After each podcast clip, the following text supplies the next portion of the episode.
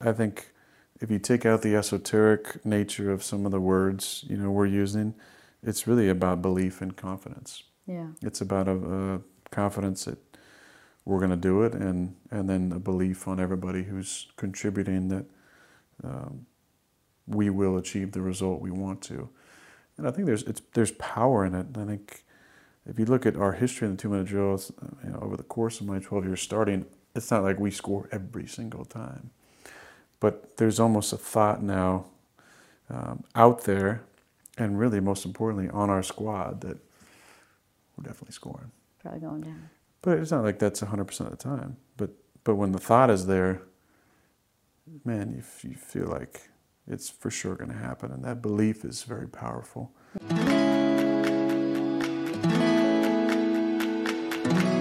I believe that each and every one of us has the power within ourselves to create the life that we really want.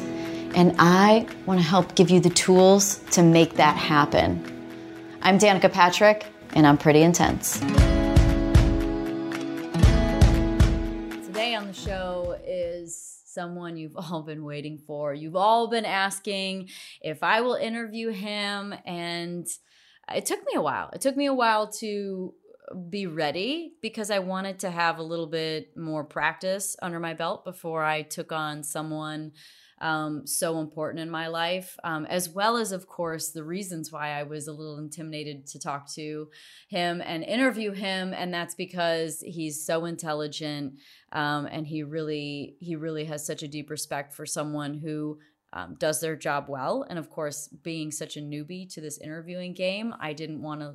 I didn't want to be in my first five episodes and and uh, test run on him. So I got a few shows under my belt, feeling better, feeling ready, and um, and then of course, uh, you know, just understanding, you know, what he, you know, I didn't I actually didn't think I was going to ask him what what we should talk about but then i thought that's dumb because you know we know each other so well so why don't we talk about the stuff that why don't we talk about what he wants to talk about? And uh, and so just communicate. And so anyway on the show today is aaron rodgers who is my boyfriend and um, a phenomenal football player. And um, i hope that you get to know him better. I hope that um, you're inspired by him and uh, how he's lived his life and the mindset and um, the tips and tricks he uses to um, be more confident or to um, to uh, do a better job on the field um, and to live a better life and be happier and uh, it was it was really fun. I, I learned a few things myself. So um, I hope today's episode does the same thing for you, and uh, you have fun listening to it. So thanks for tuning in and enjoy the show. It is harder to interview somebody you know really well. But do you? Well, I mean, I think that I will probably learn some things Yeah, today. I think I think you know me pretty well. But I know you pretty well, so it gets hard to know exactly where the line is and also um, where to start. Like, where do you start? And sometimes it's easier from the outside looking in.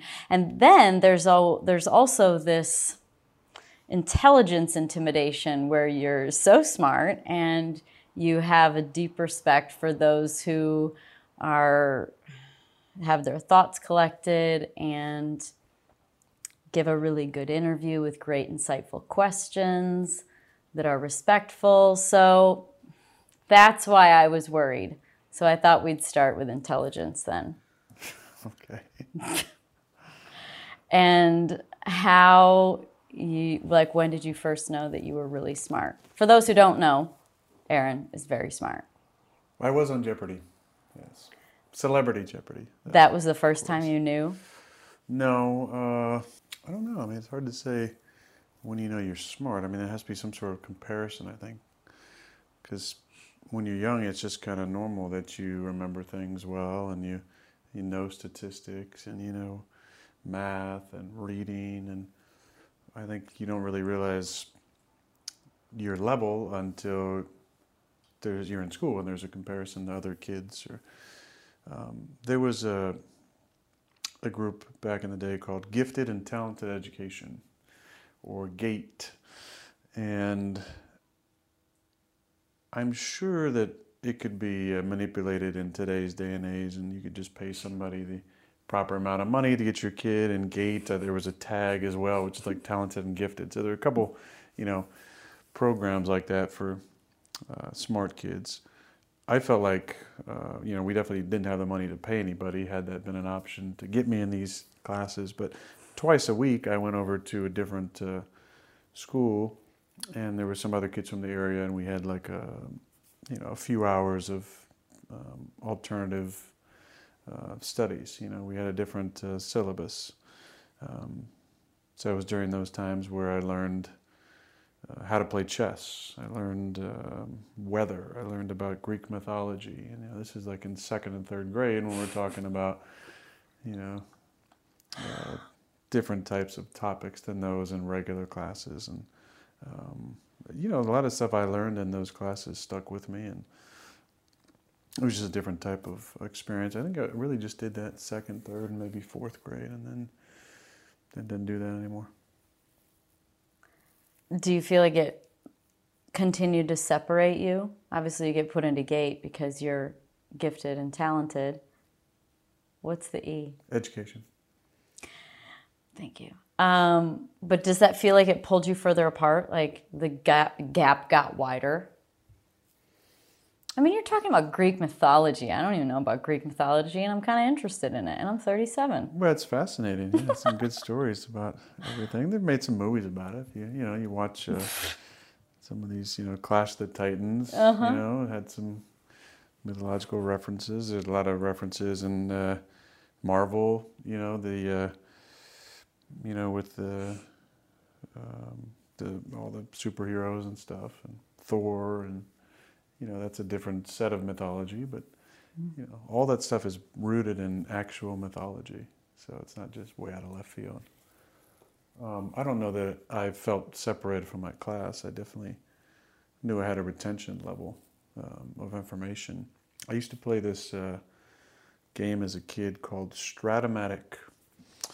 And my first set was a 1970 set. And basically, what it was was a, a board game you could play by yourself or play against somebody. And it was based on uh, you would roll dice um, and they would have a corresponding um, result from the dice. So it was it was a baseball game, and so I spent you know my sick days or some days in the summer playing Strat-O-Matic. I remember for Christmas in probably 1990, I got the 1989 set, which the 89 baseball set included the two teams who were the best teams that year, which were the Oakland A's and the San Francisco Giants. And I was growing up in Northern California. Um, Perfect. and you would remember that also by the terrible earthquake that happened. The you know the the, the earthquake that you know collapsed a lot of the bridges, the Bay Bridge. I lived in Illinois. We didn't get that information. Well, it was a big deal on the West Coast. so anyway, you know, playing this game, I learned uh, multiplication, and because I had to figure out batting averages and earn run averages and um, on base averages, and um, so math always came pretty easy to me in numbers and percentages and fractions and ratios and all that stuff. And I learned, you know, at five and six, you know, I could I could retain the information. I could remember what Tony Perez's batting average was, and I could remember what three eight corresponded to on his specific card. So if you rolled a three and then also a, you know, an eight, I knew that was, you know, that was a home run for Tony Perez on his card. So whenever I was rolling, I wanted a three eight, you know, or Kevin Mitchell, you know, two twelve was, you know, his big home run. What's funny is you still remember. I'm not sure if that's correct. I'm just showing an example of the ability to retain information. I was useless stratomagic, Strat-O-Matic uh, numbers. What does Strat-O-Matic even mean? Uh, I don't know, but it was just a board game that. Hmm. Uh, You know, you're you're playing a sick day. You're having a sick day. You said you'd play it if you were homesick or something. And most people are like drinking chocolate milk and watching cartoons, and you're playing Strat-O-Matic. and watching uh, one of the all-time greatest TV shows, The Price Is Right, Of with course. Bob Barker. So that was ten o'clock was The Price Is Right. I love ten that to show. eleven, and then you know then the soaps would come on. You know, Oh as yeah. the world turned Did you watch and- some soaps? No, no, no, no, no, no, no, no. I was playing Strat-O-Matic at that point. Did you have kids that would cheat off of you in school? Uh, they probably would have wanted to, yeah. Did you let them? No. no, I wasn't. I wasn't into that. You're a very upstanding man. I can't imagine that you would be okay with that. What about a girl? What if you like had a crush on a girl and she was like, Oh, definitely let her. yeah, definitely. "How did? When did you start watching Jeopardy?" Uh, we would go to my grandparents uh, in the summertime for we would call it a week. Uh, it's like each grandkid had a, had their week, and kind of started when you were maybe five or six, and you got you know it wasn't a week. It was usually you know two to four days usually, and um, if it was weekdays, you know grandma and grandpa were watching Jeopardy, so we were watching Jeopardy. So you got used to seeing Alex up there, and um, can't say you know wouldn't have got any of the questions right, but I do remember enjoying listening and learning and trying to follow what the questions were and why they were asking them in a silly way and why you were answering in the form of a question. And from that point forward, I wanted to be on Jeopardy and finally got a chance. Replying to your grandparents in the form of questions. No, I didn't do that. I don't think I understood the question part. Um, and crosswords, that's another thing. I look, I appreciate your help with the crosswords when I show some interest to, hey, maybe I'll maybe I'll try one or do you need any advice? I mean, you you asked me about the cooking questions and the food questions and I and I do okay in that area, but I've never finished a crossword puzzle because I think they're insanely hard and it's a totally different brain function. Um, you, of course, do crosswords every day. How many crosswords a week do you do? I try all the ones on my New York Times app, and you know I might try a local one if I get my hands on a paper uh, in Green Bay. Um, I enjoy the USA Today ones as well, and then I'll go back and do some archived ones Archives. from time to time. And Yeah. the New York Times app it, it has some archived ones. You can go back, you know, five years, and so I like to go down the Mondays and go down the Tuesdays. The Mondays are the easiest one, and then it gets a little harder during the week. Right, I can't do Monday, so you probably do like 8 to 12 a week, Yeah, probably. and I've done zero. How long have you been doing crossword puzzles? For a long time as well. My my grandparents used to do them as well. Huh. Used to do the crosswords. Do you do them because you thoroughly enjoy them or because it helps keep you sharp? Oh, both. Yeah, both. I mean, I do enjoy them, but also, you know, I've had a number of concussions, and you worry about your future uh, brain functions. And I feel like doing crosswords, uh, doing Sudoku, uh, doing Ken Ken, watching Jeopardy, brushing your teeth with a different hand, tying your shoes in different orders. Like, there's a lot of different things that you can do to um stay sharp mentally and I don't know. I think that's one of them. Crosswords. What do you feel like? Is there something out there where you're like, ah, I think if I had time to do this too, I could really expand me? Crossword sense? Anything, anything intelligent, like read more or. Oh, I'd love to read more. Yeah, definitely. Yeah, I'd love to read more. I'm looking at these books behind you here, and there's some good ones on there I'd like to read. You know, Steinbeck, East of Eden. That's a. I have. I mean, I have probably half of these books. I just haven't read them. You do have a giant book collection. yeah. What's your top five books?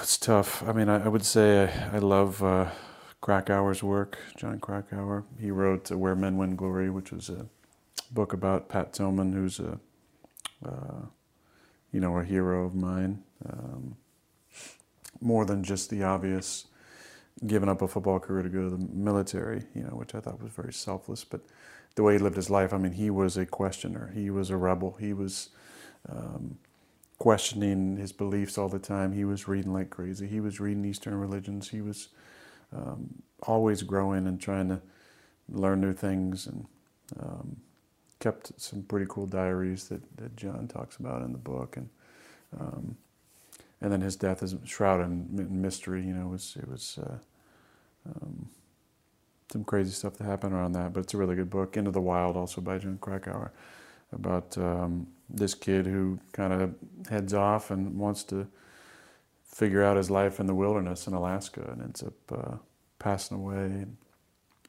A really interesting story because uh, there's some crossover between uh, Jon's own life, being a mountain climber and being an outdoorsman, and um, and another book that Krakauer wrote called Under the Banner of Heaven, which is about um, a couple guys who use organized religion to carry out a, a murder, and it's the history of um, this this religion. And it's a very interesting book. I mean, I just I really enjoy the way he, that he he writes because uh, there's so much historical context, and uh, being a lover of uh, of history, um, he really breaks things down easily.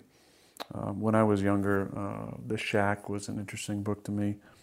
Um, you know, because you're reading this book about a religion that you grew up in, and it's talking about God being black and Jesus being an ugly, you know, Arab-looking guy, and questioning a lot of the like westernized uh, pictures of of Christianity. Really, um, I just love the book, and obviously it uh, it faced a lot of uh, harsh criticism from the uh, from the traditionalists, um, but I thought that was a really good book.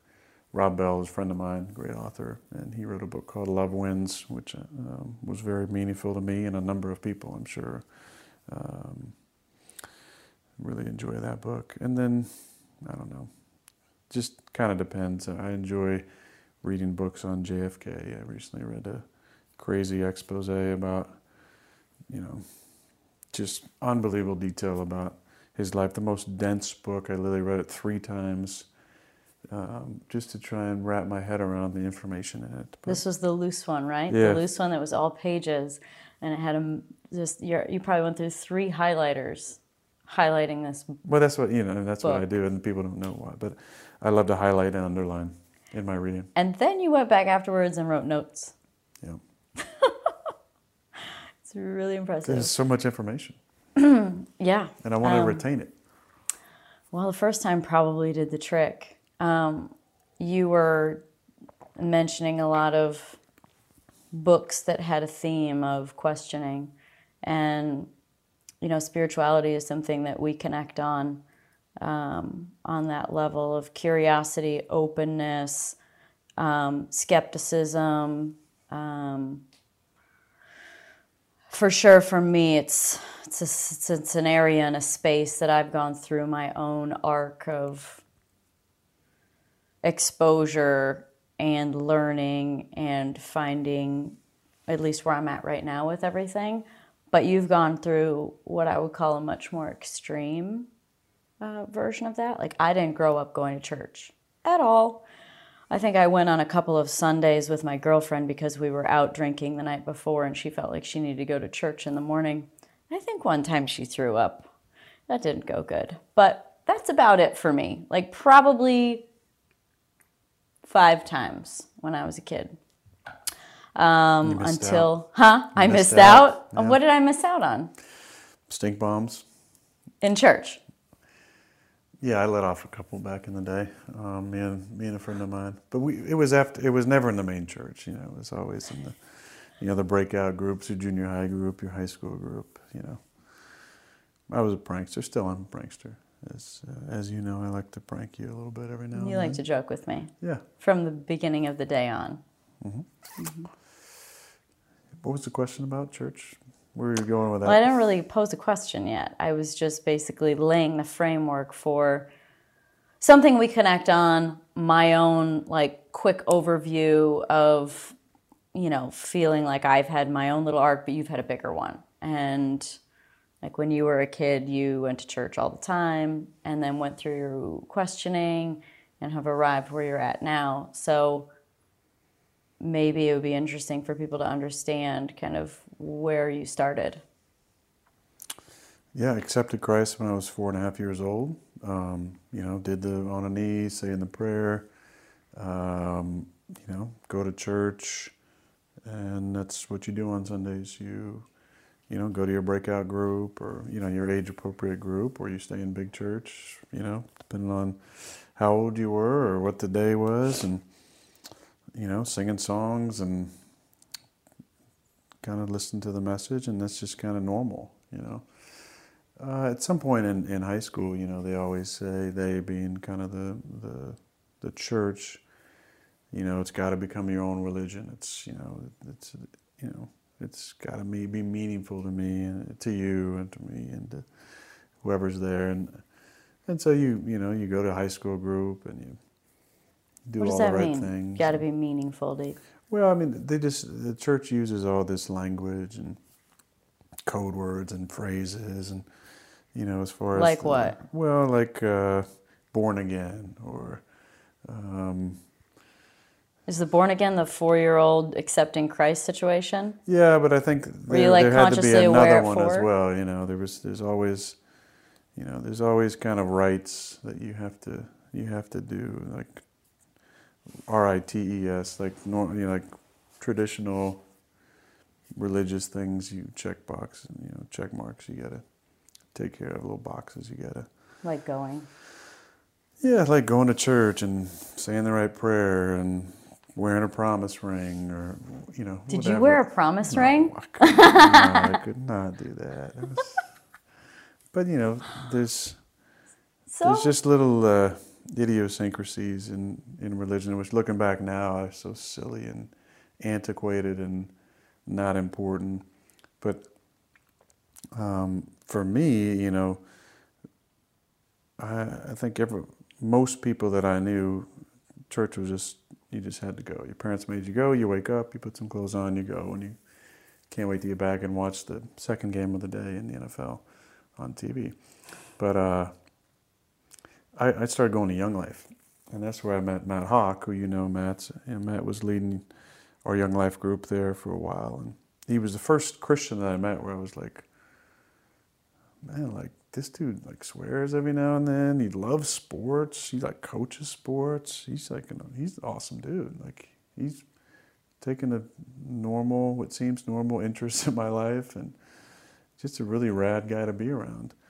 Uh, I kind of like you know I, the way that he talks about Jesus and the way that he talks about um, what it means to have a relationship with Christ. Like that's pretty cool. So I enjoyed my time with Young Life. We did some amazing outreach stuff. You know, we went to Mexico during two spring breaks and built houses in like Florido, outside Tijuana, rough areas. You know, we we erected the you know from slab to walls to tar in the roof to stucco on the outside. Like we put together, you know, homes for these folks who were living in you know garage door sides, you know, thrown together and stuff. And that was meaningful. You know, that was like really meaningful work. And everybody who went on those trips, I think, you know, it was emotional and, and, and fun things to do. And then, you know, when, when I got out of that area, uh, Young Life and moved on, you know, to college and stuff, uh, there's not really a Young Life for college. It's, it gets into more organized, you know, athletes in action or whatever it might be, campus organizations, and I just didn't find any connection points with with those things, and started questioning things, and had some good friendships along the way that uh, helped me, you know, to figure out what exactly I wanted to believe in, and ultimately it was that uh, rules and regulations and binary systems um, don't really resonate with me, and so I slowly slowly uh, moved away from a lot of that stuff and you know enjoyed learning about other religions and meeting the Dalai Lama and you know it's been a, a fun path to to a different type of spirituality which uh, which to me is more it's been more meaningful Would you just would you separate the two being spirituality and religion? Like you were religious and now you're spiritual? I was uh, I mean I think I think both can work for people. I do. I think some people just need structure and uh, they need tradition and stuff, and that, that works for them. And I don't have a you know a problem with it that doesn't it doesn't resonate with me. Yeah. Uh, It's it's Well, being a questioner like you are, um, it's hard probably in the middle of it when it's happening to identify as that or to see the signs that you that along the way that would have woken you up quicker maybe but now in hindsight how far back can you go and identify like yeah i thought it was weird when i was four like or whatever is there an example can you identify when the skeptic and the questioner in you was really Yeah. present I mean, high school for sure, because I had two groups I was going to. I was going to a, to church on Sundays, and then to Young Life on Mondays. And Young Life on Monday welcomed everyone. You know, it's like right come as you are, be there at seven twenty nine, yep and like be ready for some fun. And it was fun, and we had a great time. Church on Sundays was like more, you know, make sure you dress a certain way and don't Right. bring that person, and this person's going to get looked at strangely if they show up. And you know, again, it's very black and white, uh, binary in binary sense, but I don't think it's very welcoming um, why do you think it's like that because there, for many people, it religion can be a crutch, can be a um, can be something that people have to have to make themselves feel better. And because it's set up binary, it's us and them. It's saved and unsaved. It's heaven and hell. It's enlightened and heathen. It's holy and righteous and sinner and filthy.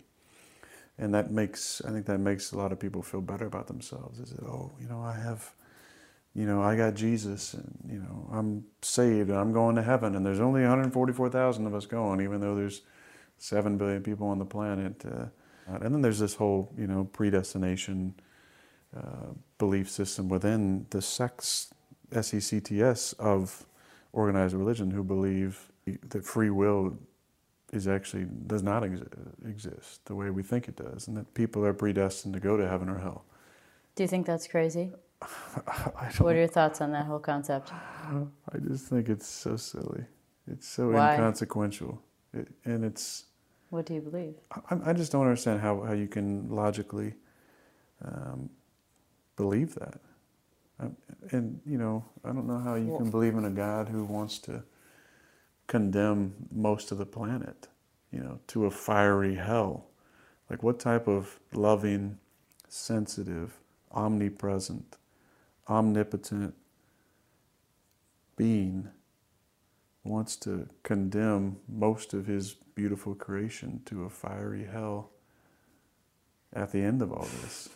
That's why I enjoy the historical context of a lot of things because you go into some of the, the history of the Bible and the language that it was written in, and um, you know Rob did that in his book Love Wins and took some Mm. heat for it because he talked about how the idea of hell and the word used was a garbage dump outside the city. It wasn't this lake of fiery really yeah, and that struck a chord with a lot of people um, because the separation, the separation from God is hell, and that's something I can totally agree with. do you think that that's here on earth right now what is heaven and hell to you Well, I think I think it's just that it's the separation of uh, of that source energy. So, if you're separated from the source energy, you're living in some sort of hell. I think, but if you believe the source energy resonates inside of you and resides there, then that's an Eden. Uh, When do you feel the most connected and the most disconnected to source energy? Uh, I'm probably the happiest when I'm most connected when I'm in nature. Um, you know, there's just uh, the scientific part of it is the connection between your body and the earth is a is a balancing effect, um, which I know you've talked about in here before. Grounding. hmm Yeah. Uh, I mean, the disconnect. I think is when is when you uh, just kind of can't settle your mind. You know, I think that's that's the the biggest. When the ego overtakes the the calm, that's when I feel disconnected. When does that peak the most? When you're yelling at me, I know I do. I do get loud, and I'm sorry for that. no, uh, I don't know. I mean, I think I think I don't feel that disconnected most days or most times or really a lot. I think the key is finding that calm and finding that balance and developing good practices. You know, daily habits are really important. You know that. Um, what are you, what are a few daily habits that are really important to you? Well, I've been, you know, or been, regular habits. Even. Yeah, I mean, I think you're always growing. I think that's the most important thing. I do enjoy starting the day off, and this is a new one for me. I, I showed you my five things I'm trying to, you know, I enjoy practicing new mantras or, yeah. or uh, ideas or thing reminders, and one of them was about being amazing and doing something really uncomfortable and doing something for somebody who can never repay you um, and then changing a daily habit and then being amazing. That was like a five uh, to do list every day, every day. So that's been. How easy has it been to do the one where you get uncomfortable? Yeah. yeah, that's hard. What's the but one that you remember? You're like, that was the most uncomfortable when I rode with you in a car and we. No, what was like? Can you remember yeah, one with that you was in a car and not say anything about your not trying to give you answers. Come on. Trying to make fun of myself. I mean, driving over roundabouts is fine as long as the curb's not too big. Um, but what are some things that you've done where you're like, good job, good job, me. That was not comfortable. Well, a lot of it's just uncomfortable conversations. Yeah. Um, and I think in general, people and men sometimes have a hard time apologizing. Um, sometimes girls do too. Yeah, definitely do. Didn't want to say that, but yep. Yeah, uh, I'm pretty open. So just realizing how your energy and your attitude can affect other people. So, you know, you got uh, 63 just alpha ego personalities at work, and that's just the players, not even the coaches. So, you know, apologizing um, to your teammates can be tough sometimes, or you think it's unnecessary, or maybe I didn't affect that person. You know, like what I'm, but. Uh, the language of apology is the language of connection and love. And um, I found some pretty cool when you do apologize to a guy. When I do. Well, that doesn't happen oh, a whole lot, but when, when for me, you know, it's it's it's one of those uncomfortable things sometimes yeah. where um, you try and sense a situation, uh, how it is energetically, and um, doing you know doing that uh, uncomfortable, like oh, man, I don't feel like I need to apologize. Every time you do, some that's great how I feel.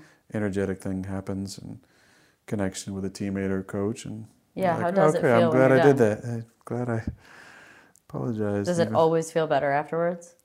Not all the time, but oh. most of the time, yeah. Like I uh, was saying something to a teammate and and I enjoy a good, as you know, a good debate. Uh, and we were kind of talking, and it got into it, and I felt really good about my point, which I'm sure you're not surprised.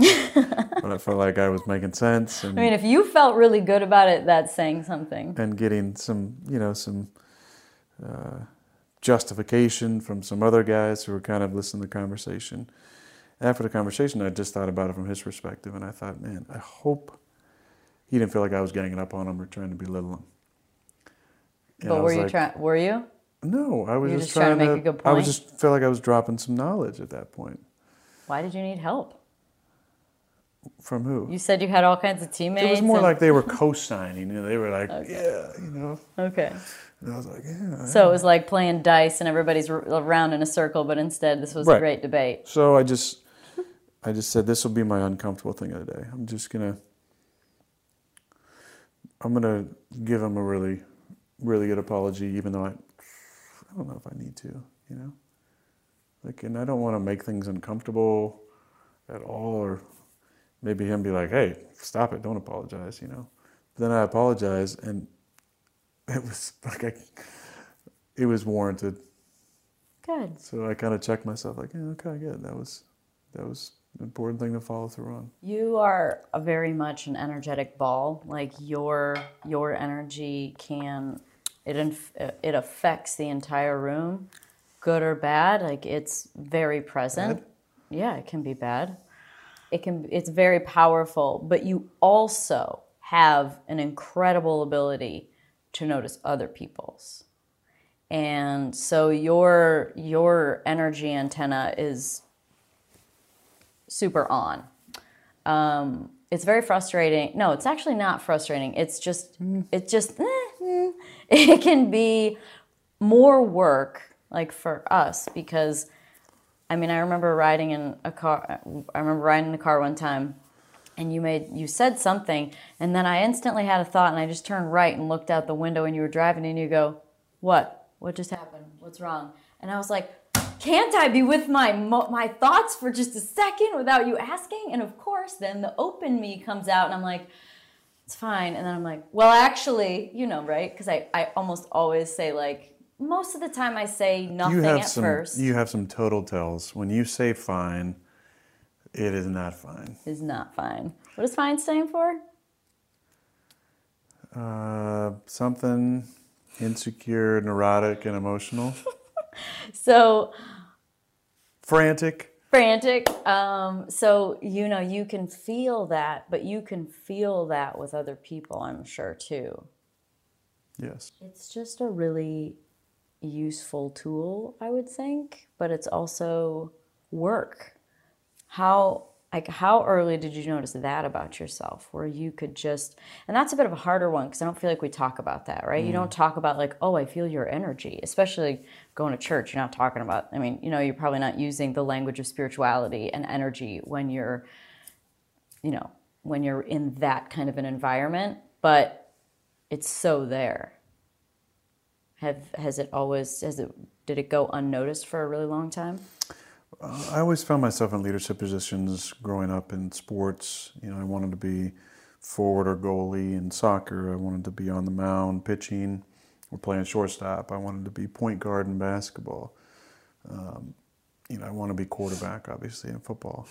Um, I think that desire to be a leader, I understood at an early age some of the responsibilities about raising the level of your teammates' play and being in tune with how the team is melding together and knowing when emotion can really add to the um, the moment and the squad and the morale. Um, so I understood that at a young age, and then I was never never a rah rah guy, never a big get in front of the team and speak. I just um, I just saw that people were, were really good at it and knew that I'd sometimes gotten in situations and I just got nervous because I didn't want to say the wrong thing. And so I think that allowed me to, you know, to really tune in to the energy part. And, you know, when you don't have a understanding of spiritual things, you call it like uh, mood and you call it uh, vibe. You know, you, talk, you call it uh, gut instinct. Yeah, gut instinct. Yeah, yeah. And so you always felt like I had a you know good gut instinct, the right thing. I knew kind of what to say in the, in the right moments, or how to act, or who needed you know mm. pat on the butt, and who needed smack on the head. You know, like who how you needed to respond to certain guys. And I took a fun. Uh, I always you know, I tell a story time to time. I took a fun coaching class when I was at junior college. It was taught by Russ Critchfield, who was the uh, basketball coach at Butte, and he might still be to this day. Um, but it was a fun. I really enjoyed that class because it it put kind of words and psychology um, and terms to a lot of stuff that I knew kind of intrinsically um, about how to how to lead, how to be accountable, how to look for uh, ways to inspire guys, how to motivate, try and motivate people. Um, because it's all about coaching. It's all about how to coach uh, better. And coaching is a term associated with sports, but there's coaching in life, and yeah. and it's really just how to figure out what buttons your friends or teammates or coworkers or whatever respond to best, and their responsibility falls on using that the right way, like not. Uh, you know, pushing your buttons because I know which buttons get you, ignite you, and which ones don't. It's too easy sometimes. well, that's because your antenna is super tuned in. Um, for me, this this really transitions easy to an aspect of your game which everyone finds phenomenal. I find it as well, um, but I know you so well. I can kind of get to this spot where how you know the two minute you know two minutes at the end of the game and you start making the calls and it's almost like i can i don't know i feel like everyone can almost feel that you know it's going down. Like you're gonna you're gonna you're gonna come through and you're gonna get whatever it is that you need whether field goal range or touchdown to either tie it up or win the game. Like you're you're the most clutch player ever. And i feel you know your mental shift into a new space or you you know there's a sense for that can you feel that Yes. what does it feel like Calm. Yeah, very calm. Um, when I was six, no, I guess I would have been five. I was five, and I watched Joe Montana take the Niners down the field against the Bengals and threw a touchdown to John Taylor for the win. And I remember thinking, that's what I wanted to do. You know, then fast forward, um, 14 and I'm watching MJ, Michael Jordan, last game with the Bulls. And, you know, he crosses up Russell at the foul line and drains a mid range shot. And that's what I always said. Like, I want to do that. Like, I want the ball in the clutch moments. And you realize most people don't think that like a lot of people would be overwhelmed I at mean, the thought to me, of that. that just seems normal. I think people would want to be. well they want to be great but they don't probably think it's possible so you know you, Yeah, you think to yourself i want the ball but you believe you can do it that's the difference Well, you have to do it first. You know, I think my first year started in 2008. Um, we didn't finish off a lot of those games. Now we scored on a few possessions and then um, didn't stop them a couple times, um, but we weren't uh, really efficient. And we got better from that moment on. I think over the years. When I first started having two-minute drills, you know, I distinctly remember, you know, two huge ones my sophomore year. JV, we beat uh, Enterprise. I hit my best friend uh, in high school, Ryan Gilbranson, um, on a post route for a touchdown, and then we beat Chico High rivals on a big 90-yard drive. And I hit- 90 yeah, we were backed up and drove all the way down, and I hit Ryan on a slant route for a touchdown. Um, but in those moments, you just, you know, even at a young age, the confidence um, was we were going to do this. And I think when it becomes an expectation, really it's, it transcends expectation. It's more of a manifestation. You know, I think you just have a supreme belief that you're going to get it done. And like uh, Manny wrote in our QB room, you know, guy said this at one point. I said, "Speak shit to life," and what does that mean it just means talking things into existence, mm. creating, oh yeah creating a uh, thoughts become things yeah, i say that all the time creating a organizational zeitgeist that um, is constantly manifesting positive things to happen. And I think there's power in in that. I think if you take out the esoteric nature of some of the words you know we're using, it's really about belief and confidence. yeah It's about a, a confidence that we're going to do it, and and then a belief on everybody who's contributing that um, we will achieve the result we want to. And I think there's it's, there's power in it. I think if you look at our history in the two minute drills, uh, you know, over the course of my 12 years starting, it's not like we score every single time, but there's almost a thought now um, out there, and really most importantly on our squad that we're definitely scoring. probably going down But it's not like that's 100% of the time. But but when the thought is there, man, you, f- you feel like it's for sure going to happen. And that belief is very powerful. Um, That's expanded into more than the last two minutes. Like, you know, I obviously watch all the games, and there'll be five minutes left in the game, and you're down by what seems like, you know, probably something that you're not going to come back from. And the the guys commentating on on the sh- on the game are like, well, but you never count them out. I mean, you just never know. They all say that. You have earned that. You have done it. You have manifested that ability. It helps, yeah. If everybody in the stands is pulling in the same direction, How does that feel? The people in the stands. How does that affect you? I think it'd be extremely positive. Yeah. Yeah, I think it can. I think from a, a sheer entertainment factor, um, I you know I do go into a game knowing that there's multiple people, thousands of people probably in the stands who've never seen me play, and I heard Michael Jordan say this uh, say this years ago about motivational things that he uh, that he uses, and so I'm stealing it from him. Um, but he said there's people in the crowd that have never seen me play in person, and I want to put on a show every time I take the court. And I was that kid in 1998.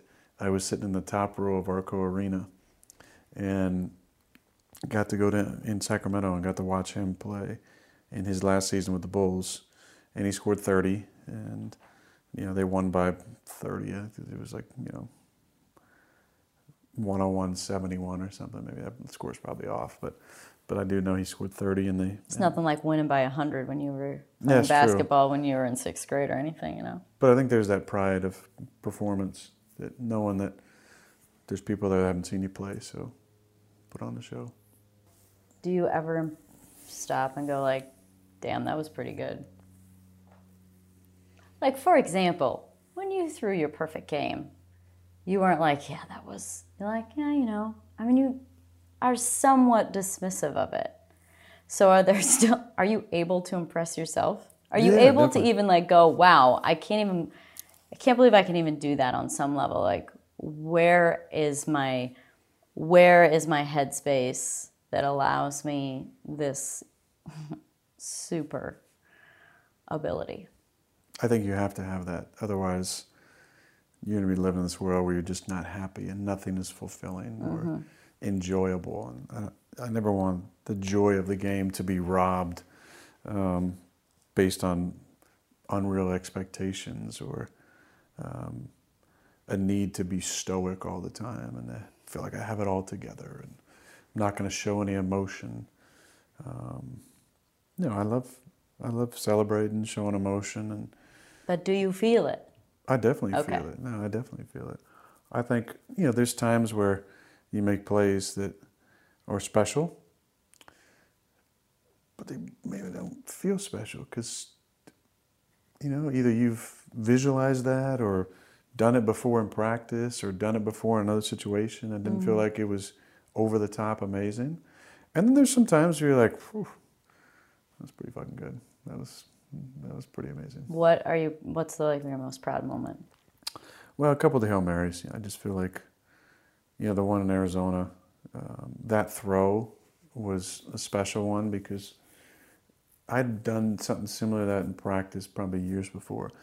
But to harness that energy and the timing and to get it right and to be able to throw a ball that got in there. Now, Jeff Janis made an amazing catch, you know, and, and if he doesn't make the catch, it's a, it's a nothing um, play. We lose the game 20 to 13, and nobody really talks about the fact that you know it's one of the greatest playoff first wild card playoff games ever.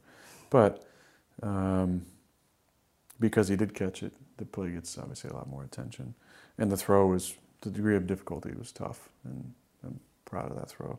And the th- and then the play against Detroit, the, the hail mary, that one you know to for the ball to come out that way. It's one of those dream scenarios where, uh, you know, in other sports, it's it's center, center, center of center of center of club face in golf, or right on the label in baseball where you don't feel anything, or just that release in basketball where you just it's just perfect. Like that ball came off perfect and went as high as I possibly could throw it, and as far as I could throw it with that height, and then for Richie to to come down with that and catch it again. If that you know if he doesn't catch it, it's just like man, that was a pretty sweet throw, and then that's it. But instead, because he caught it, you know that that play goes down. Obviously, in my career is one of the most special. There were other games where you get into a zone and uh, everything seems to come easy almost. You eyes Yeah. in the back of your head, and the movement is perfect, and the ball's coming out right on target. Those are fun. But So like I said, the, the Oakland game, where I had a perfect QB rating was not the best game I ever played. I think for me there wasn't, you know, multiple multiple throws where I was like, that was yeah, that was pretty good. It was just more like yeah, I kind of did my job here. I threw an accurate ball there. I threw an accurate ball there, and bada bing, bada boom. You know, One hundred percent A plus, You have a 158.3 rating. Which is the most arbitrary number ever. Totally agree. so ridiculous. Why, why wouldn't they use 100? That would be silly. Um, what happens when it's on the other side? When you don't have a game where you feel like you played up to your potential and you feel bad or you feel uh, like you weren't your best self? Just drink. Get hammered. I mean, Tariko tried, you, tried to get you to say that you would drink some of my wine, but you drink scotch. I do. I mean, you, you know that, right? Mm-hmm. Wait, drink my wine? I do drink enjoy your wine. We drink your wine. this is something that your ability is superhuman, for sure. Um, but sometimes there are still human games where you make mistakes, and and so I think it's important for people to also you know hear how you deal with that. Like, how do you deal with wh- where does your mind go? What do you practice? What do you think about? What do you do for the next you know six days until the next game? how do you get over it how long does the mm. like disappointment last you know what's that like Well, I think first you have to talk about the other side first, just to give perspective. You know, coming off a perfect game, I think the beauty is to is to be critical of that the same way you're critical of a of a really rough game. You know, where you throw interceptions, you fumble the ball, or you lose because of mistakes you made.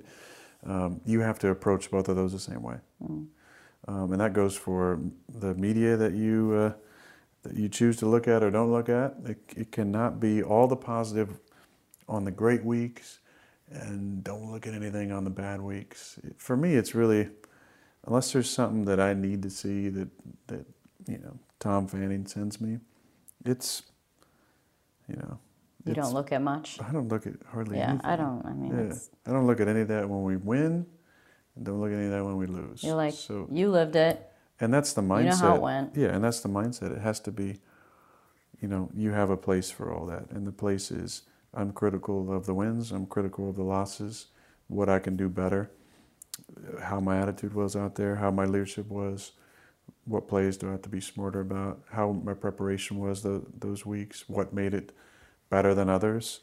Um, I think you're always self scouting. That's a you know football term, but in life you're always kind of self scouting. You're kind of taking inventory on what's been working lately, habitually. You know, like what habits have I been doing that work for me? What do I need to change?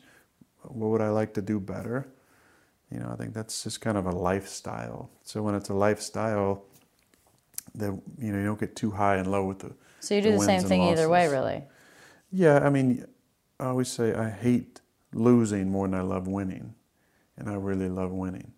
So you hate the feeling, but you have to find a spot for that feeling Yeah. because what do you mean find a spot like what what does that mean to you it means deal with it and, and put it in its place. It can't be sticking with you. okay Then into the- compartmentalize yeah, into the next week. So when's the first time you address it after a game? Because first, I mean, people Well, should I know talk to the you're media. impressive after you get home from a game that doesn't go well, or even when I've talked to you after a game that doesn't go well, you're like, eh, you know, whatever. All right, I'll be home. You know, you're able to compartmentalize, seemingly to me, really well, or get over it really well.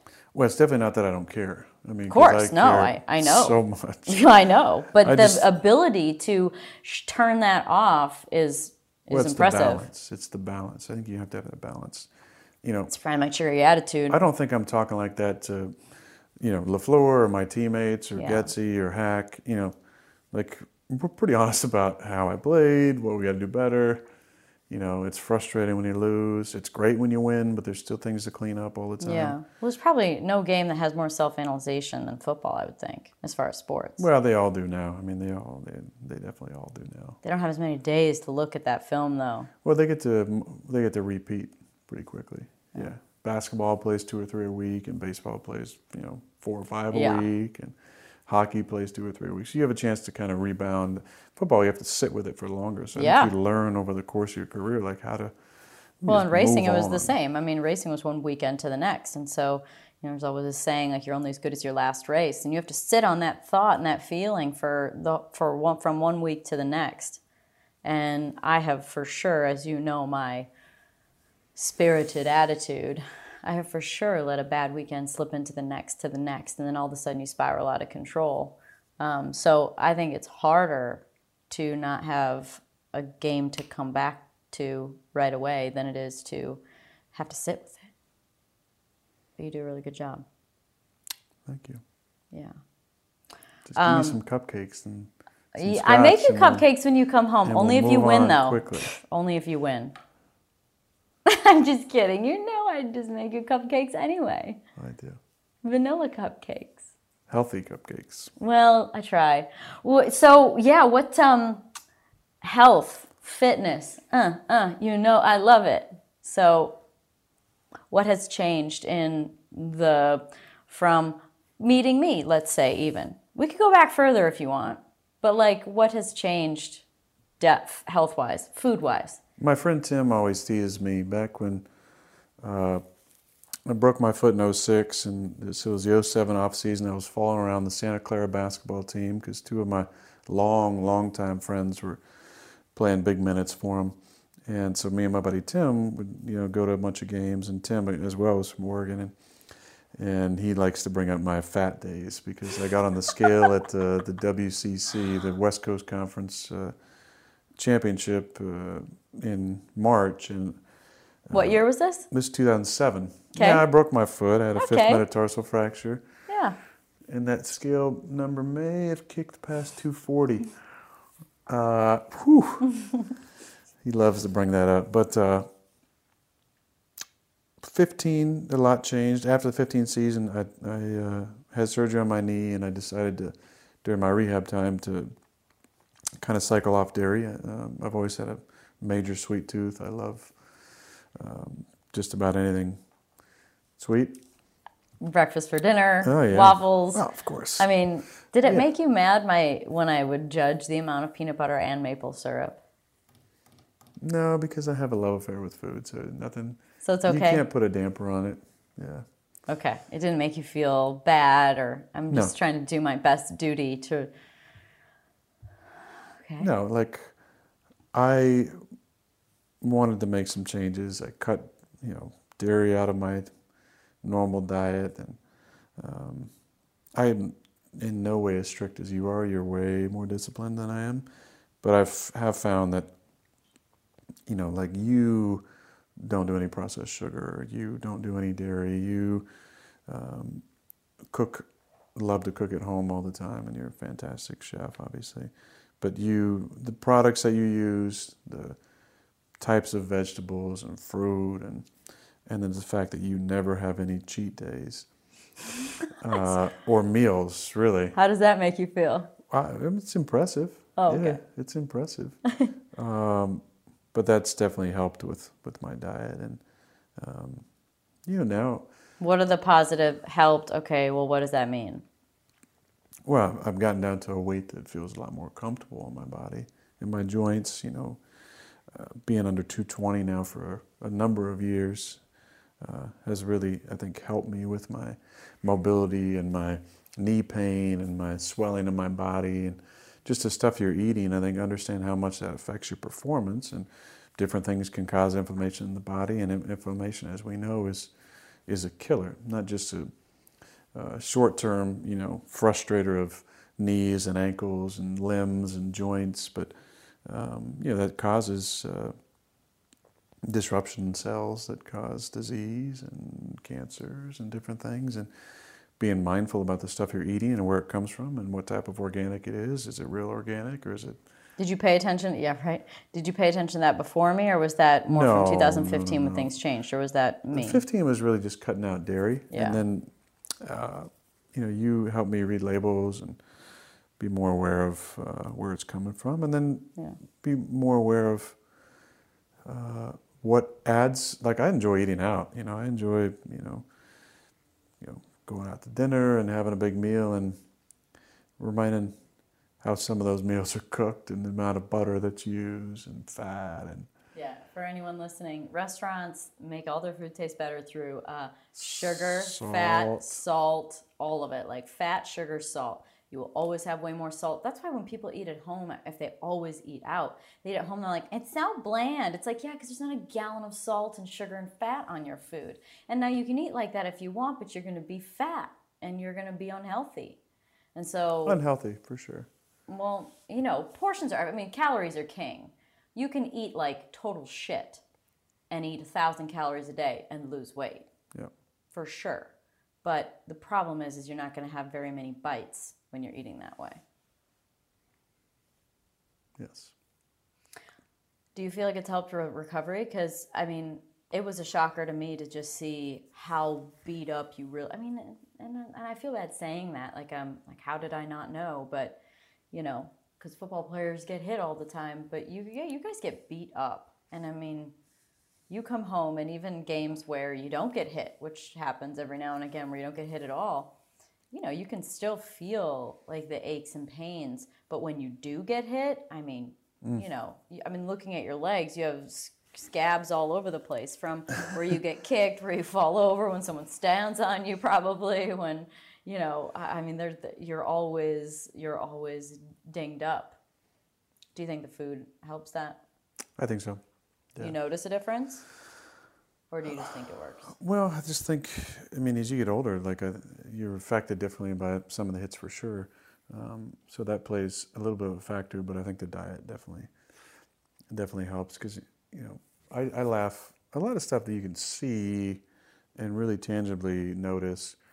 You know, look at the picture when I won the Super Bowl, or picture of me as a young player, to now, like my face is super like full fat. I would say When bloated then yeah, Yeah. totally i mean like my if you look at like a history and they did that at some point on like the packers website it's like my headshot from like 05 Oh, to oh, now yeah. and i'm like oh look fat fat fat, fat. oh see see there yeah uh, look at that skinny face now you know So are you Um, happy where you're at now, or would you still want to? no no no I'm, i mean I, I definitely look i miss uh miss blizzards for sure from dairy queen 100% What kind? uh oreo and reese's peanut butter cup mix Mix together? Yeah, I miss you know going after gallons of ice cream. Gallons. Oh yeah, I miss uh, Starburst jelly beans for dinner. Like how much of ice cream have you ate in one sitting? Oh, I mean, I could polish off a Dreyer's you know half gallon for sure, without a doubt. Like it's nothing. I'd polish off a bag of Starburst jelly beans. Like I, I loved sweets. Um, I Well, I proud of don't- you. I don't miss, yeah, I don't miss uh, the way I felt. Um, and I do think it helps my performance, it helps my recovery. And I'm glad, you know, you're such a good cook and you enjoy doing it.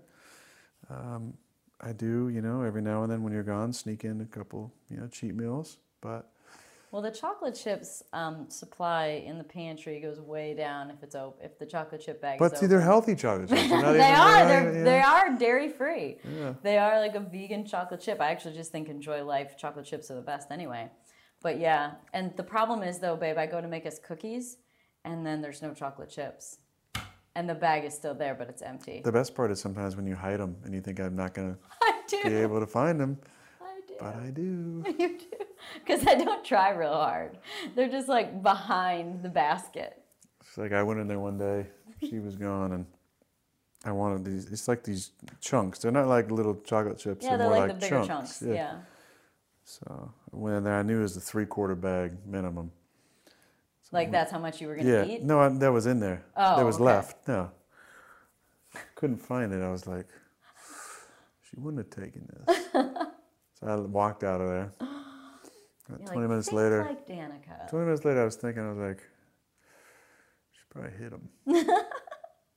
probably hit him. So I went back in there. Oh, good. And there's it's like not well lit back in the pantry, whatever. And I was like, kind of looking over. I was like, nope.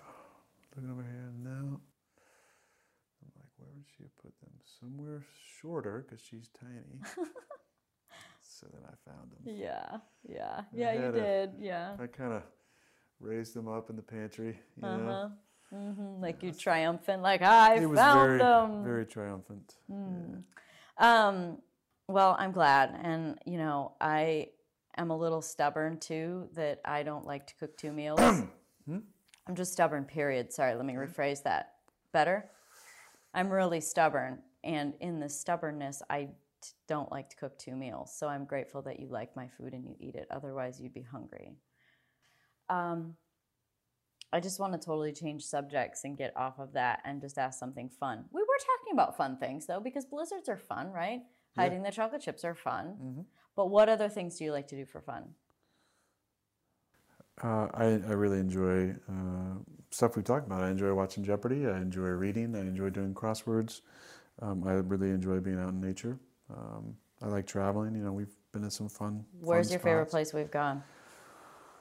Oh, I don't know. There's been some fun trips. I mean, the Dalai Lama trip was so much fun. You know, doing the safari, doing the outreach, meeting the Dalai Lama, being with amazing folks on the plane. You know, we talked about it, just the conversations and, Yeah. and learning and Lama T, you know, and all his great wisdom. Um, but uh, New Zealand. When he told me I should write a book called The Speed of Consciousness. Mm-hmm. they haven't written it yet, written it yet, Yeah. they? He was doing his little spiels in the back of the plane, telling us all about the, the llama life, Yeah. Lama perspective. I like New Zealand. I mean, I, Yeah. I, you know, we talked about that. That's coming back from there. It's like, yeah, I could, I could live there. It'd I know. It's such a great, We both said that. great country, north and south. You know, a lot of really great people, beautiful sights. You let, you know, you let us go to Hobbiton the one day, which was amazing. Help facilitate Hobbiton. I had a good time.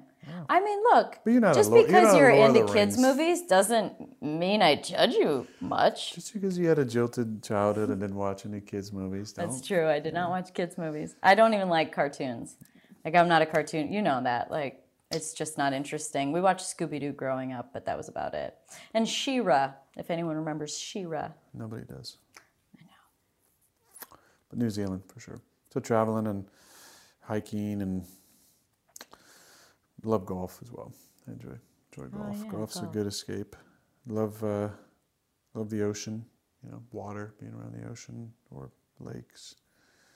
You know, Lake Tahoe's a fun trip in the summer, and Super fun. yeah, Cold lake, but beautiful weather. refreshing. What do we say? Cold. No, I, I did. I jumped in once. You saw me. Yeah. Went out on the dock, jumped head first. Refreshing. Tahoe plunge. You are, I mean, you might be a California boy, but your the Wisconsin weather has conditioned you. Fifteen years will do that. Do you think your mind has? Con- do you think you're you're 100%. mentally conditioned or physically? Hundred percent. As those great folks know up there, we are just better at dealing with it right here. Nobody truly. We. I was born in Wisconsin, dude. but you haven't lived there 15 years. I'm talking with my constituents up there in beautiful, I left home when I was 16, so I beautiful went. state of Wisconsin. We are better at dealing with it. We are. I don't think anybody walks outside on a negative 10 day and goes, ah, That's it. look at this. This is amazing. I think they go out there and go, you can't break me. You can't break me, weather. Would you rather have um, seasons or always be in 74 and sunny? So when I was a young player, uh, I remember somebody was talking about how they, you know, just love the four seasons of Wisconsin so much, and how do you, you know, you must not enjoy seasons. Or, I said, being from California, I said, I said no. I said I love, I love California, and I love the seasons too. I said California just eliminates the seasons I don't like, the cold ones. Being from the Midwest, you know what I used to say? Well, where would I go for vacation then? That's what I told myself. So that the I live in bad weather so I can go on vacation. It wouldn't be very special if I lived in it all the time. Well, that's the thing. You've never, you've, you've never been a cold weather vacation person. No. Because when you grow up in California, vacation doesn't have to mean beach. It can mean mountains. Yeah, well, Yeah. you know it's different when you live in the Midwest. When you think of vacation, you're like, yeah, where's the warmth? Yeah, we have the snowbirds heading down to Florida and Arizona. Yeah. Babe, we can't escape this whole conversation without talking about aliens. We can't. And you had an alien encounter. I did not have an alien encounter. What? You told me you had an encounter and you I talked to never him. said no. I said I had. I said I've had some UFO. I Oh did yeah, not that's say the same alien. thing. That's just as exciting. It Doesn't exciting. have to be the same thing. It could be government secret programs. Could be totally based on alien I think- technology. Yeah, alien, maybe, or maybe just super technology that we don't Okay. know about. I would like to have you refresh my memory of the story when you saw something in the sky that was not normal. Yes. I was in New Jersey. I was with a dear friend uh, who has backed me up publicly on this story after I told it on the on the uh, You Make It Weird podcast with Pete Holmes. Um, it was midnight. We heard an alarm. We went outside. It was a beautiful snowy night. Um, and in the sky, we saw something moving through the clouds that the only reference that makes sense for people who've seen Independence Day is that scene when the spaceship is coming through the atmosphere and the airplane's coming toward it, and it's just kind of a moving orange object. That's what it was in the sky. Moving at a high speed, low speed. It, well, it was moving at a, not a high speed. It was, it was just so large, um, and unnatural. It was unnatural, hundred percent. It wasn't like, oh, well, you saw, you know, some seven forty seven that was, no, this was tremendous size, and moving left to right, glowing orange like fire and we were just all frozen. It was me and um, my buddy and his brother, just frozen. And then it goes out of sight. Kind of look at each other, what in the hell was that? And then nobody spoke, because if everybody's ever been in a moment where something happens that's so shocking. Uh, for me personally, maybe not for you because you're a talker, but for me, words are. I'm doing good, right? I'm are trying, to, trying, trying to keep my mouth Yeah. shut over here. Yeah, they're useless in that situation because you don't even know what you saw. How do you even describe it? And so there's that moment, there's 30 seconds of like, and then before we could say anything, fighter jets. Have you ever been to a flyover uh, or an air show? You know what that sounds like. And I've been in the league a long time and seen flyovers and been to air shows as a kid. You and seen Top Gun. Like you know what that sounds like, right? It's four of them, you know. And then nothing. We turn the news on, nothing. Check the papers the next day, nothing. Now there was another alarm that went off, so that's what triggered us because I was up in my room about to go to sleep and heard this kind of alarm noise in the distance. Obviously, came downstairs. We all hmm. did. So then we finally start settling down. A half hour later, 1 a.m. The alarm goes off again. So I'm like, oh shit, what is it? So we run downstairs. Nothing. We wait out there for 20 minutes. Nothing. You know. Hmm. So after that, you know, I don't know how you can be not be changed. I didn't really ever talk about it a whole lot to just a small group of people. But I started doing When was it? own- What year was this? This was 2005, February, That a long January, time ago. February, yeah. Um, and so you just started doing research, and and also we found out that that was the alarm at the uh, nuclear plant. close- Oh, they close by. usually So there's a lot of there's usually a lot, of, nuclear activity and and that's when I did the research later on. together. You find that there are a number of UFO sightings uh, near uh, nuclear power plants and different things um, like that. So that was, you know. So do you believe in aliens? I don't know how you can. I mean, aliens is is an evolving term, thankfully, because people just think of little green men or ET or whatever. Like, I don't believe that uh, we're alone in this universe. If there's billions and billions of galaxies, it's not. How That doesn't make any sense. ridiculous and um, cocky is it to think that we're the only species in the world? Like we're the only human human we're the only beings in the world. I think it's ridiculous. It, it's not logical to me. But I mean, I grew up in a in churches that would say that the Earth is twelve to fifteen thousand years old. Which is also ridiculous. and you know that there's nothing going on here, and How would it change our world if we knew there was other other beings? What do you think would happen? it would definitely question uh, people's beliefs, for sure. Especially the organized religion that, that doesn't really have space for uh, for aliens because you know this is you know God created the earth, uh, God created man. This is all there is. There's nothing else out there because it's not in the Bible or it's not. But many people would say that there are references to otherworldly, other racial, not I mean meaning not human race, like other alien type imagery and words found in the Bible. Um, they're obviously all over ancient uh, cultures and hieroglyphs and statues and paintings and writings. Sure. The things they're holding, the things they're wearing, the suits they're wearing. So that stuff is all fascinating to me, and I think that um, you know there's a lot of people interested in it. You know, Well, shows like Ancient Aliens, Sure. and, the one that we watch, uh, Oh yeah, that was fun. The um, blue Blue Book, Project Blue, Book. Project Blue Book. Was that on FX maybe or something? yeah, but there's It was about real scenarios that had happened, and then they recreated the show about. there's definitely some some cover up has gone on. Yeah. Roswell and Well, you, like you said, it takes Area down 51. religion, but it also takes down government too, because when that kind of thing's been concealed by by someone, obviously, if it has been, and then if you look at the religious side, where you know it doesn't leave room for that kind of thing, the whole house of cards falls down. yeah, I don't. I mean, it's obviously about The end of the world as we know it, according to the Bible. Why did, so, I mean, when I was younger, I would like think that, oh my God, the world's gonna end. But when you really think about the words a little differently, you go, oh, the world as we know it. Hmm, oh, this could be different. Yeah, it's the end of the world as we know it. I feel fine. All right, enough about aliens. I'm gonna ask you questions.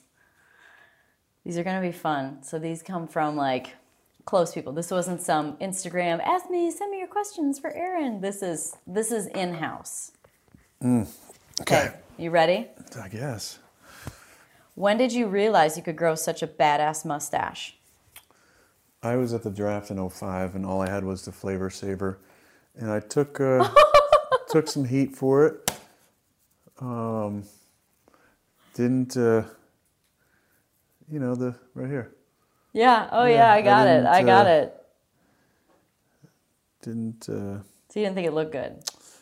yeah, didn't get a lot of Or you- compliments about it. You other people didn't think Well, I always wanted a mustache. I grew up, you know, Tombstone was one of my all-time favorite movies. You know, you got Kurt Russell has a badass mustache in that. Uh, Paxton has a mustache in that. Uh, Val's mustache is not as great. Val Kilmer plays Doc Yeah. Holliday, but he's the badass in the movie. His lines are the best. And then you got the goat, Sam Elliott, with a stash. I grew up watching that movie, and and you know, my dad had a mustache growing up, so um, always thought they were funny. And then I think early into you know maybe 07 06 no 06 i grew it out in training camp i was like oh, When did you have the long hair? good. i started growing in 06 and i broke my foot and cut it then i uh, grew it from november 06 until june of 07 it's a good flow It was a good flow. longer than yours probably Yeah, now since I cut it, thanks to you and your confidence that it would look good. Uh, what would your uh, final meal be? Or as it's written in the June of question, 08. death row meal. june of 08 June of June of 08, you knew you could have a badass mustache. no that's when i grew my hair out good sorry that's Do you have any more to elaborate on the mustache? It's pretty iconic and epic.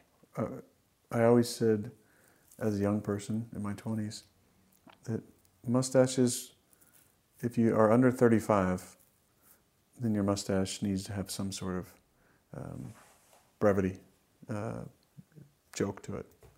Um, Mm, well, You've passed that now, pretty much. so- yeah, so now it, it's a little creepy at times, but I do enjoy it. I think it's funny. Yeah. I think I think the creepy goes away when it covers the top lip as well. Then it's totally cowboy, Sam Elliott, Kurt Russell. Agreed. Yeah. Agreed. Just like if a weird pencil one's kind of weird. Yeah. Good call. Uh, death row meal, final meal. Papa's Bravas from Chives with that sauce. Wow, and you eat that weekly. Oh, I love it. It's amazing. I'm going to have to go in Dallas when we won the Super Bowl that Tuesday after we had um, Media Day. I went out to dinner with Chad Clifton and Brett Goode and had this pork chop that they brought to the table and it was on fire to start. And I think I'm a little biased because we had the Super Bowl. I was with two of my buddies, but that meal, that was, oh, I mean, It was in Dallas? Unbelievable. Were you still in Dallas or were you gone? We're in Dallas, yeah. Okay. And then, you know, got to finish it off with a blizzard for sure. A blizzard? Yeah. Okay. Or cupcakes. A blizzard and cupcakes. Yeah. Yeah. I'm sure they make a cupcake blizzard, Yeah. Like little chunks Actually, of cake in it. yeah, so I'm to want three desserts. I'm to want a blizzard, half and half. I'm to want some cupcakes, just white on white, white frosting. Would you go with standard, like all like the normal, or would you want like a healthier version? I'll, I'll take your healthy ones. Really? Because I'm to add in the third dessert, which is a pie from Jordy Nelson's grandma. Oh. I'm to put that in there as well. What kind of pie is it? I mean, the Butterfinger Snickers. It's, and I'm and I'm not sharing. You don't have to. You're gonna die. It's okay. um, game day routine. Uh, like at the stadium, Yeah. I like to get in early. Um, put my Early means like at least three hours before the game, and put my put my jersey on my pads, put it up on my top on my locker, put my pads in my pants, hang that up, make sure my cleats have new cleats in them and they're ready. Maybe read the program for a little bit if there's an article, and then kind of get my tunes going, and then study the plan a little bit, maybe do a crossword, kind of go back and forth between that. The, you know, studying a plan, doing a crossword, just vibing out, listening to music, and then do some stretching routines. I always get stretched between 35 and like 25 minutes before we go out for pregame warm-ups by Lovat, our strength coach, Mark Lovat, and then uh, go through some breathing stuff on the sidelines during the anthem and during uh, before the first drive, and then away we go. what does that mean? Breathing routines. Yeah, I'd like to do uh, some uh, um, breathing routines that help to slow down my heart rate and ease Mm. and Are calm. they counted? yeah, so it's a it's a, an inhale, a hold, and an exhale, um, and that's that feels like Yep. I settle in. Yeah. I kind of shake out any um, out my toes and my fingertips, any uh, any negative energy, and away we go. Good stuff. Um, favorite household chore. Dishes. What's your least favorite? Uh, probably cleaning up throw up. Well, I'm sorry because these dogs throw up every now and again. Um, what's something that would keep you up at night? What keeps you up at night? And this isn't like a dog's barking. This is a mind thing. Like, what keeps you up at night? What doesn't allow you to shut down? Uh, I'm reading between the lines, by the way. This it just says what keeps you up at night. I just think I have an active mind, and I like to think about uh, a lot. There's a lot going on, and um, not being able to silence the thoughts will keep me up. Yeah, So it it's won't the be like- thoughts that we're all curious I know, about. but it won't be like a specific thing. It's not like Mm. one specific thing. It could be like conversation from that day, and what do I got to do tomorrow, and what I got to do this week, and what I want to get accomplished here, and what's going to be my generous thing for this day, and you know, just it could be, who knows, but just Mm. just the active mind then. it's usually uh, it's usually a to-do list. So I either draw out my to-do list or I have a mental to-do list, and I will will remind myself at nighttime a lot of times, like when you wake up, remember this, remember that. So instead of like putting in my phone, I'll just do a mental. Yeah, because that's everybody does that. They just Mm. put a mental list together. Yeah. But you don't really have a hard time falling asleep when you go to bed. No. You pretty much are out like a light. Yeah. I mean, I when, fall when asleep the on the couch. question, You fall asleep in bed quickly. yeah, when the mental, when the initial question came in without your own interpretation of it, Yeah. I would have said, you know, a movie, and it could be a movie I've seen a hundred times. It could be The Big Lebowski, or it could be Tombstone. Um, that comes on, like, okay, I guess I'll watch this again. Well, we'll check with Brooke what she really meant by that question. Okay, My sister. thanks, Brooke. Three things you can't wait to do when you retire. Ski, skydive. That's tough to say. I don't know. You know, I, I do most of the stuff I want to do. Now, there's things that, that obviously I don't want you to do, but that really don't make sense for me as well. Um, like, I loved playing basketball. I don't think, man, I can't wait to play basketball again when I'm done. I just don't play. Like, Yeah. I don't have a desire to be out there and run around. I like shooting, just Yeah. stationary hoops. Um, but there's not a ton of things that I don't do that I, I really want to do. I just think it's more having time. Yeah. Like I love, I love this uh, the structure. I mean, I think anybody in the league, um, you love it, and then when you're off season, you just enjoy not having the structure. And then at some point, it kind of creeps back in. You're like, man, I kind of Yeah. I kind of miss having something I got to do every day. Yeah. Um, I believe that goes away at some point. You know, the monotony of training camp. Um, it will be nice to um, to not have that anymore, and to have your body feeling good again. That's what I look forward to. I look forward to my body really feeling feeling good and everything healing up from years of uh, car crashes every week. I agree. I know what you mean. Uh, one thing you want to do before you die. I feel like, well, yeah, maybe one thing you want to do before you die. I don't know. I mean, I don't really think about that. I think about stuff I want to do, but I don't think about the death part. I mean, I want to travel. That's the big thing. I want What is the most important thing that you want to accomplish in your life? connection. Let's connect. Um, up somewhere you want to somewhere you want to go, like somewhere that you for sure want to go in your life. Egypt. We connected on that. See, that's kind of the Speaking of Yeah. connection, we totally connected on that when we when we first started talking about places that yeah. we See, wanted that's to go. and that you know what? That's okay. Let me. Now that you remind me of that, before I die, I would like to stand between the paws of the Sphinx. Good one. That's actually been mine for about five years now. But yes. Um, he's gonna get into me a little bit because keeping in mind they came from internal internal people like my sister. Favorite things about Danica? I mean, I've said a few of them. Cooking, you're amazing, amazing cook, and you, your discipline is inspiring because it is crazy. Now, I have some good discipline when it comes to food too, but that's more like fasting and intermittent fasting, Yeah, that's not which you struggle with.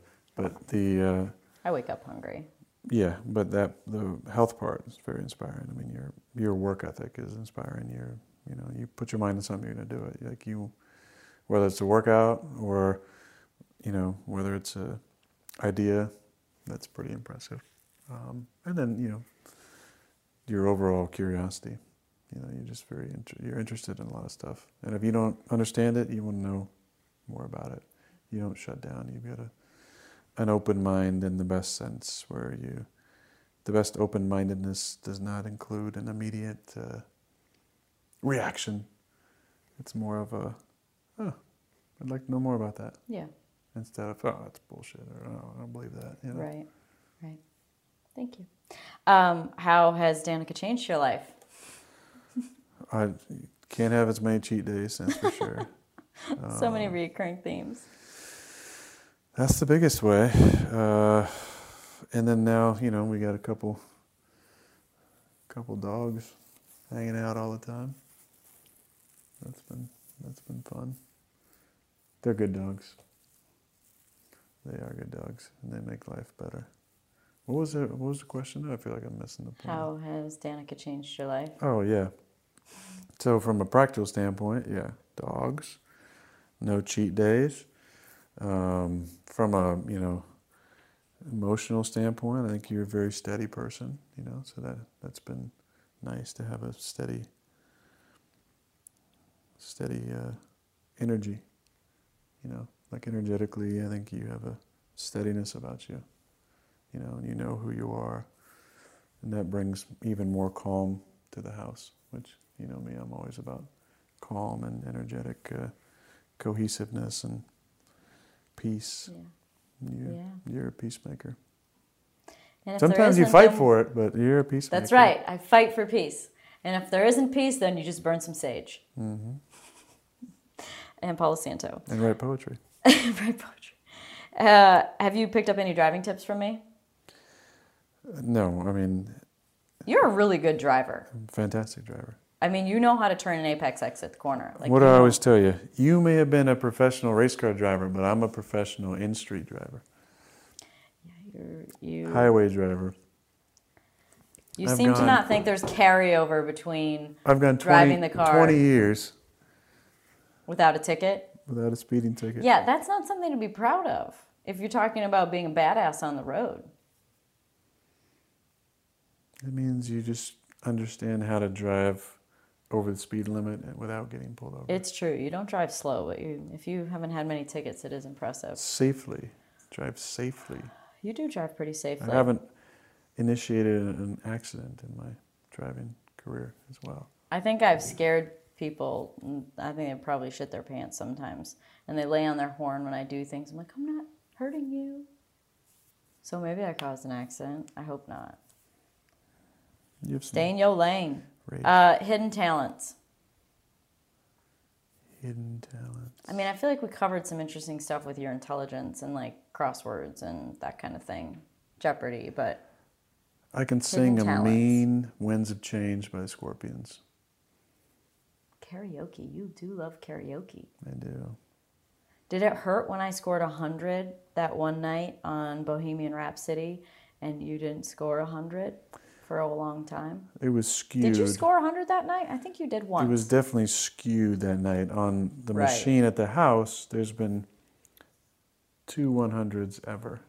and they're yours? Obviously. No, Sarah had one of them. She's a good singer. Yeah. Um, anything you're not good at? Yeah, I'm terrible at badminton. Oh. Well, that's life changing. I'm sorry. Yeah, not good at badminton. I tried wakeboarding when I was in high school. I was terrible at it. Um, tried surfing before. I'd like to try that again and be good at that, but not good at that. Your CG's a little high. Center of gravity. Thank you. Mm-hmm. I understood that. Can anyone hang with you in Jeopardy? Oh.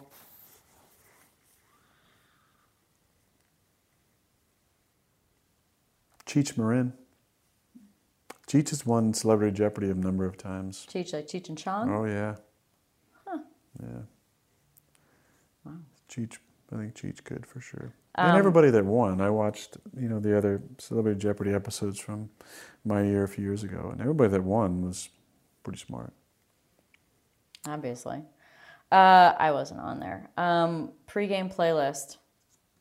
Maybe even just name some artists. Yeah. Your pre-game playlist is different than people would yeah. probably expect. It's kind of all over the place. You got Lord Huron on there. You got Bon Iver, Nahko, Trevor Hall, uh, John Bryant. Um, it's a lot of stuff I've been listening to lately. The old favorites, you know, I love uh, Counting Crows, of course, Pearl Jam, Nirvana, Foo Fighters. You know, those are always on there. Um, but I'll mix it up. You know, I'll do some Pandora sometimes. You know, I was, last year I was on a kick, a ton of uh, Johnny Cash. Oh, Just yeah, I like get- Johnny Cash. Yeah, there's a couple songs. A boy named Sue. Yeah, I not love really that song. to that one.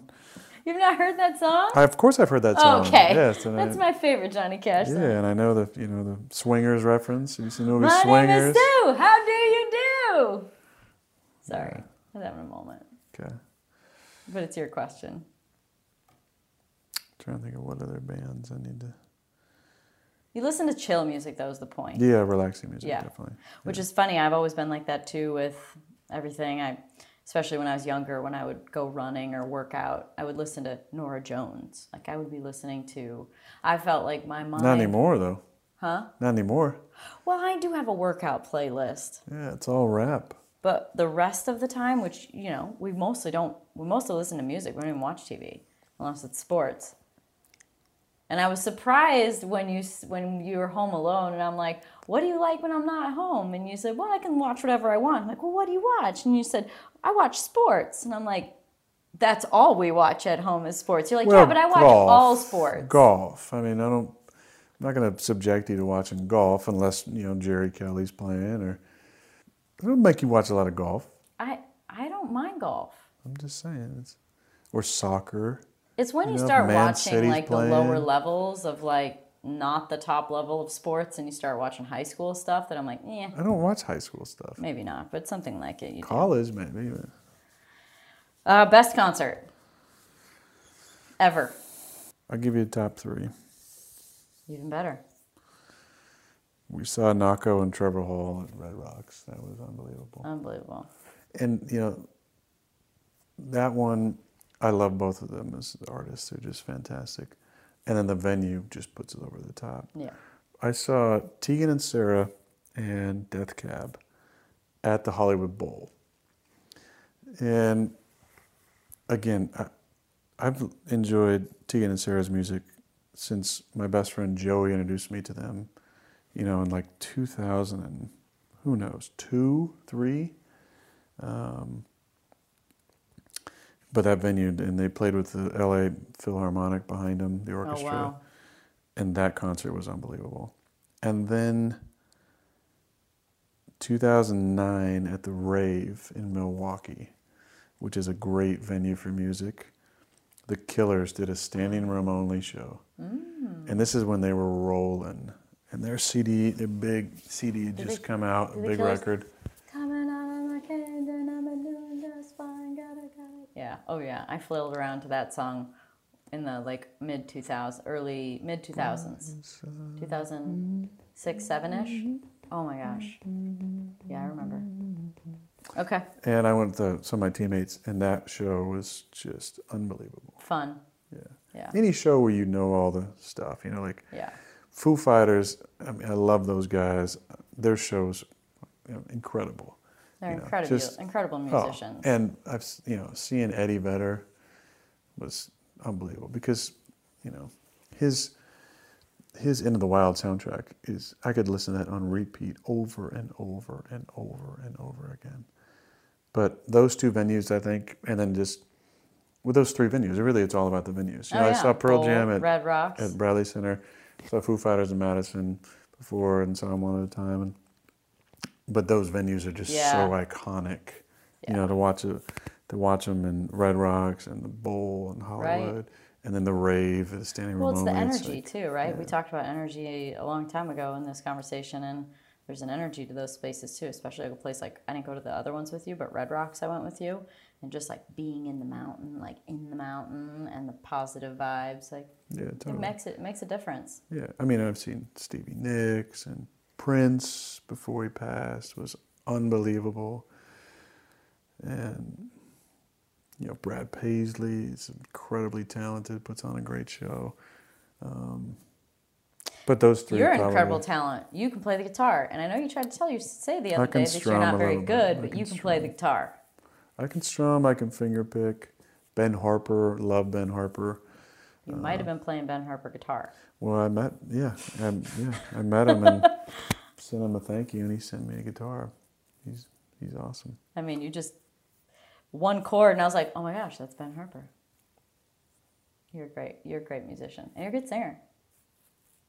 And you're self-taught. Impressive. Um, all right, best non-football sporting event. Favorite. Kentucky Derby, Oh yeah, Yeah, that's right. you know, How many years in a row now? eleven. And what's funny is the first year you went was the only year I've gone. What was that? 2006, seven, eight? Eight probably. Yeah, eight. Hello, math. Bad for me, good for you. All right, these last three questions are from uh, Brooks Girls. They're from Reese and Jordan. Okay. Why are you such a knucklehead? Because I'm stubborn. That's a nice answer. Thank you. I mean, just for answering it for real. You are stubborn. That's a good okay. question. Yeah. Why are you There are a a couple of knuckleheads though. Uh, favorite candy? Oh man. Again, I don't really eat any candy anymore, unfortunately. But uh, Starburst jelly beans, or the Starburst Fave Reds. It's all the reds. Mm. Fantastic. Reese's peanut butter cup. Anytime the big cup where it's mm. mostly peanut butter. Yeah. I used to, you know, I used to go to the gas station and I would get king size Reese's and a mm-hmm. purple crush. Grape oh crush. wow, just a sugar rush. oh, Um, why is your mustache so huge? I got good surface area, Good you sir. know, between my lip and nose, and then I enjoy growing it out over the top lip and every now and then the bottom lip. But uh, it's a gift. Yeah. Well, I find it fascinating to ask people uh, what your greatest life lessons have been. So I'm gonna ask you too. Greatest life lessons. Whew, I mean, I feel like I've had a lot of them lately. Know, in the past five or six years. I think it, a lot of it just revolves around being yourself. You know, I think society and this culture, I think, sets up a lot of stuff um, that's fake. You know, social media is rooted in filters and our best self. You're not going to put shitty stuff out there. You know, you're not going to put f- stuff that, like real struggles out there. Right. And I think that's teaching society that it's not teaching them how to deal with adversity. It's just that everything's always hunky dory and don't ever be mad about anything and don't ever always put your best side forward and you know because you never want anybody to judge you and dealing with criticism and just all this stuff wrapped into uh, people not knowing who they are or just not being comfortable being themselves being flawed and having scars you know emotional scars wounding and I think that was the biggest thing. I remember, you know, a mentor of mine when I was younger told me the, the greatest challenge is loving yourself ultimately and being comfortable with who you are. And that's just something that's, that's that rings true for me throughout my life. And I think even more lately is uh, over the last, you know, half decade is just being comfortable with who I am and loving myself and enjoying all the things about me that make me me the quirky things, the talent, the insecurities, the struggles, uh, the process, the evolution, and understand that's what makes me who I am. And that's it's through the flaws and the frustrations and the struggles that, that the strength emerges and the greatness emerges because we all have greatness inside of us. It's just trusting that and enjoying that and stirring that up and just being authentic. You know, that's what this country and this world needs more of is authenticity from people and less fakeness and less bullshit. You know, just people being raw and being okay with it. And know, that's I think the greatest life lesson. Because in my own sport, guys never respond when it's contrived and when it's fake, unoriginal, and guys respond when it's real, when it's raw emotion, when it's real tears, when it's real love, when it's real compassion, when it's real connection moments. Good reminder, you know, there's a lot of parallels between real life and football.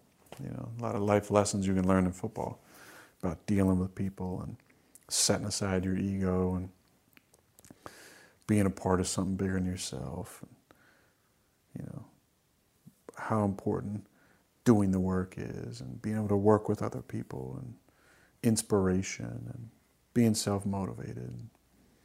So football has taught me a lot about life. But the greatest lesson that life and football continues to teach you is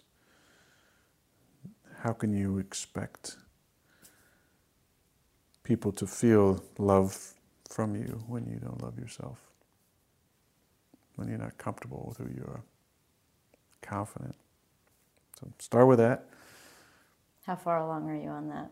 Oh, no, I mean that's a process for sure, but that's part of the process. But I, I think it's a lot of that's been the coming out of, uh, you know, some of the thoughts and ideologies from your childhood. I think that's that's so normal and natural, and mm-hmm. it's not a uh, a shot against any of that. I'm so thankful for the lessons I learned growing up. Um, because if I didn't learn them and in that order and that specific teaching and style, there's no way I'd be sitting here today because I would have been I would have been different. But because as I grew in awareness and consciousness and learning, um, you I had you naturally question the things and the the beliefs that you've had and the agreements you've made with yourself and your surroundings. And without that upbringing and that knowledge as a kid, there's no way I would have figured, started to figure things out. Yeah, Thank you. I love you. I love you Good too. Job. Good job. Keep it up. Thanks everybody for listening to the Pretty Intense podcast today. I hope you enjoyed it. And also, thank you so much, Trevor Hall, for the awesome music. If you like what you heard today and you want to hear more, please click on the subscribe button.